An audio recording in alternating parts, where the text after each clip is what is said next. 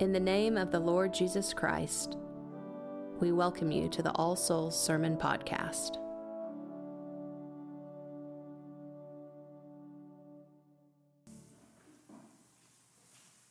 In the name of God, the Father, the Son, and the Holy Ghost. Amen. Please be seated. If a recent survey from the American Psychiatric Association is accurate, 70% of us in this room feel anxiety about being able to keep ourselves and our families safe.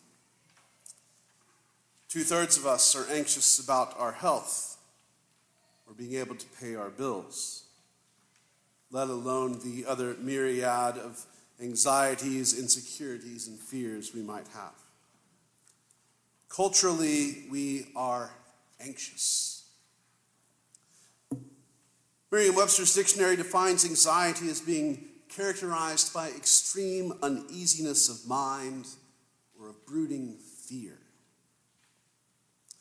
Our fears and our insecurities, if we do not seek counsel about them, can wind up locking us up, leading us to live a highly controlled and isolated lives within the safest possible bubble that we can create for ourselves. Our gospel reminds us that the disciples know that kind of fear and anxiety. Jesus finds them cowering behind a locked door, fearful of the authorities, perhaps wondering if they would be the next to be crucified. Fear had seized them, it had locked them up. But let's go on a journey with them to see what happens with them consider for ourselves how we too might be enabled by God to move from fear into faithful action. The gospel passage is brief. Jesus' encounter with his disciples takes only a few words. Having found them in fear, Jesus declares to them initially, Peace be unto you, and shows them that it is he who has raised from the dead by showing them his nail scarred hands and his pierced side. Upon which the disciples shift from fear to gladness and joy. And Jesus again declares peace to them. So far, so good. Jesus has raised from the dead. They have their leader back. And then Jesus tells them that it is they who are now sent out of the locked door and into the world. He breathes on them and tells them to receive the Holy Ghost, giving them a mission to take the gospel and forgiveness of sins to the world. You may recall that with the disciples, that didn't exactly happen quickly. Eight days later, if we were to continue reading John's gospel, we find they are still behind a locked door, this time with the unbelieving Thomas yet with them. Even in the next chapter, in John 21, we hear of Peter and some of the other disciples returning to business as usual, the old fishing business up on the Sea of Galilee. No longer behind a locked door, but not exactly preaching the gospel either. At least not until the day of Pentecost, today. In Acts 2, we read of the Holy Ghost coming upon the disciples with the sound of a rushing Oklahoma windstorm, appearing like tongues of fire. And they start speaking languages they've never learned. Jesus had told them to receive the Holy Ghost, and they've got it. Throughout Eastertide, we've heard stories from the Acts of the Apostles. Two weeks in Acts 2, hearing Peter and the other disciples in the first public sermons, everyone hearing them in their own language, speaking to the same group of people by and large that had crucified Christ in the first place, the same group of which they were locked behind closed doors and afraid of. And they win some 3,000 souls to the faith. In Acts 6 and 7, we learn of Stephen his ministry, boldly professing the gospel, and he becomes the first martyr. But even while he's being stoned to death, he prays that God would not hold that sin against his murderers. Moving from fear to faith.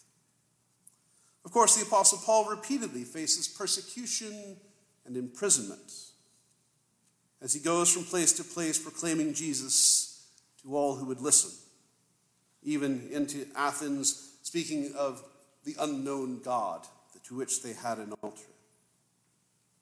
Proclaiming again God's forgiveness to all who would believe in Jesus and follow him bold ministry of which you and I are the beneficiaries. Not only of theirs, but of all through the ages who have continued to proclaim the gospel. And yet they and we still find ourselves time and again, occasionally locked up in anxiety and fear. What might a transition from fear into faithful action look like for us? The celebration of Pentecost is a great opportunity to remind us that God did not stop giving the Holy Ghost. It wasn't a must be present to win contest. We didn't have to be in that upper room when the Spirit was given to receive it. Rather, that same Spirit that enabled and encouraged and empowered the disciples to change the world is given to each of us in baptism. We will gloriously see that happen again here this morning when Evelyn Grace is baptized in a few moments. Through baptism, we are cleansed from sin.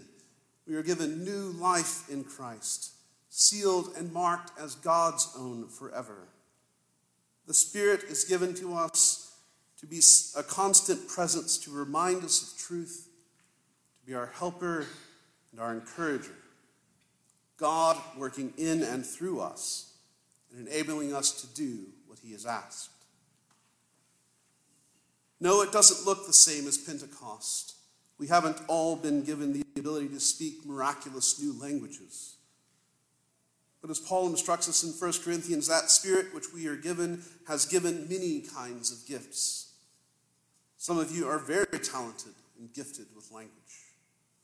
Others have been given divine wisdom, a great capacity for intellect, a strong and robust faith, or gifts of healing. Elsewhere, Paul will speak of gifts that enable people to be excellent administrators, wonderfully hospitable hosts, generous givers, being merciful, being compassionate to others. There are a myriad of surveys out there that can help you find your spiritual gift. God working in and through you. But beyond these, as Paul will say in 1 Corinthians 13, our ability to show love for one another is perhaps the greatest spiritual gift. Our ability to truly love and care for others is the first of the fruits of the Spirit.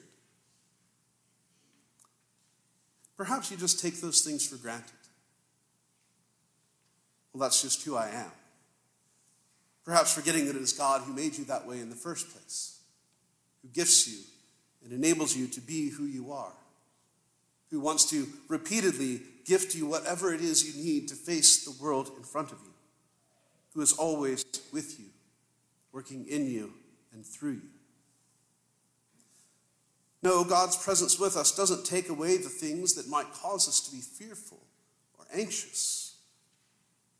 But if we remember His Spirit, if we remember the gifts that the Spirit gives us, remember the promises of God, we remember the work that He has already done, perhaps, like the disciples, it can enable us to get behind, out from behind our locked doors and out into the world doing the work that He has called us to do.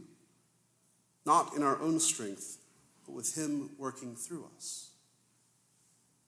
He's given you your gifts. The Spirit is the one who gives you your faith. He's the one who enables us to live it. And if we allow God to work in us and through us, we can then tell others about those glorious gifts. and most especially about the gift of Christ, through whom we have forgiveness of sins and life everlasting. May the Holy Spirit come upon us all and enable us all to do that work. In the name of the Father, and the Holy Son, and the Holy Ghost. Amen. Thank you for listening to the sermon podcast of All Souls Episcopal Church. For service times and more information, go to allsoulsokc.com. God be with you.